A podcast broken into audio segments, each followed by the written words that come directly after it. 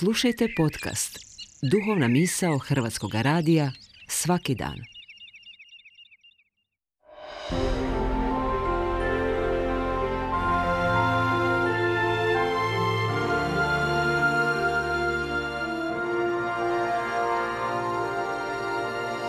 Duhovna misao. Urednica je Blaženka Jančić.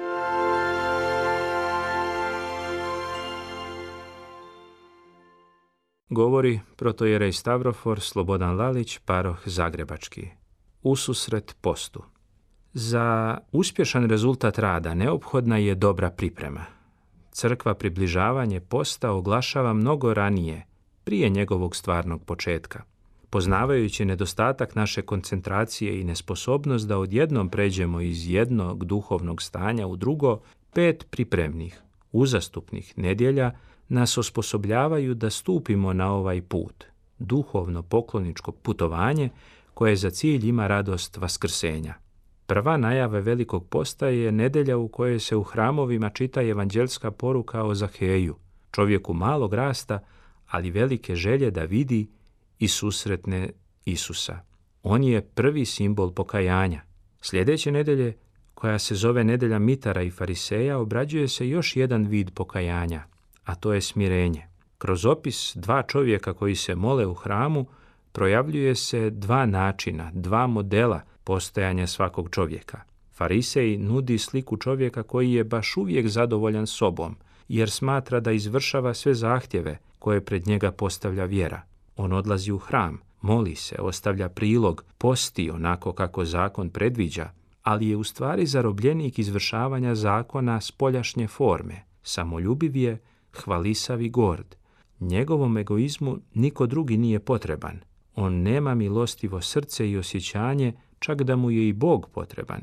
Nema niti ljubavi i razumijevanja za čovjeka koji se pored njega u hramu moli riječima Bože, milostiv budi meni grešnome. A upravo u smirenju ovog drugog čovjeka otkriva se mir koji dolazi zbog prisustva blagoslova i blagodati Božije. Gordost je tako prepreka za prisustvo blagodati Božje u našem životu.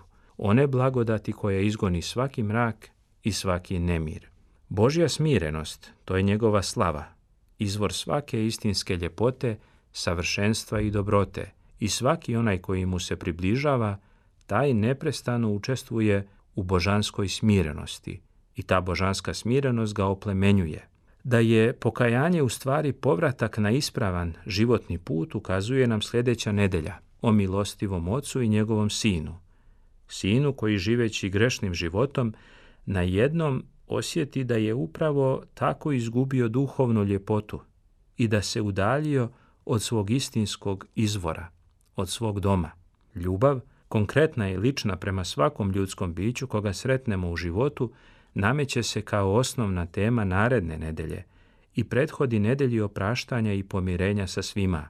Ljubav je nadubna tajna, vječna inspiracija za čovječanstvo. Pouka pripremnih nedelja u oči velikog posta sažima se u izreci prema kojoj niti jedna vrlina nema vrijednosti ukoliko ne posjedujemo vrlinu ljubavi. Ništa ne poništava čovjeka kao nedostatak ljubavi. Bez ljubavi ne samo da nemaju vrijednost, bogatstvo, slava i moć, već bez nje vrijednost nema niti znanje, post, žrtva, pa i sama vjera. Svaki naš napor bez ljubavi je uzaludan. Rezultat podviga koji nije prožet ljubavlju prema Bogu i bližnjem postaje kontraproduktivan u bližoj ili daljoj budućnosti. Iz ljubavi treba da se roje sve vrline. Ljubavlju treba da bude oplemenjena i vjera i nada, i znanje i molitva i post. Jasno je dakle da ovih pet tjedana u hramu osmišljavaju predstojeći period posta, ali osmišljavaju i čitav naš život, makar bi tako trebalo da bude, koji je priprema za susret s vaskrslim gospodom. Onda kada njegujemo u sebi snažnu i neugasivu želju za Bogom, tada smo sigurno na tom putu. Tada je Bog sa nama i uz nas. Ma kakve nevolje prolazili i ma kakva iskušenja ispunjavala naš život.